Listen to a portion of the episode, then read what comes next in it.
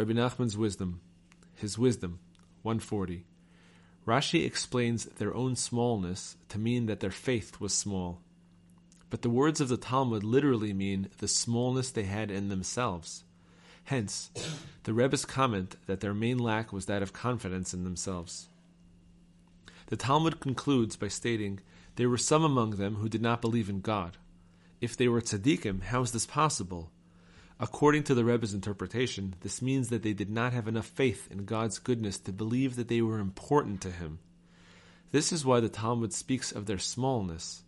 Their lack of belief was really lack of faith in themselves. This can also be fitted into Rashi's commentary. The main lesson here is that you must have faith in yourself. Believe that even you are dear in the eyes of God. A measure of God's goodness is every individual's importance to Him. Experiencing humility does not mean putting yourself into a state of constricted consciousness, but rather that you should constantly ask God to help you achieve true humility. Shortly after the Rebbe taught the above lesson, he gave another lesson on the section of the Zohar beginning Rabbi Shimon rejoiced, Zohar 2 128a. There he states that some tzaddikim suffer from opposition because of their lack of faith in themselves. Likutei Moharan 1 60, 61 5.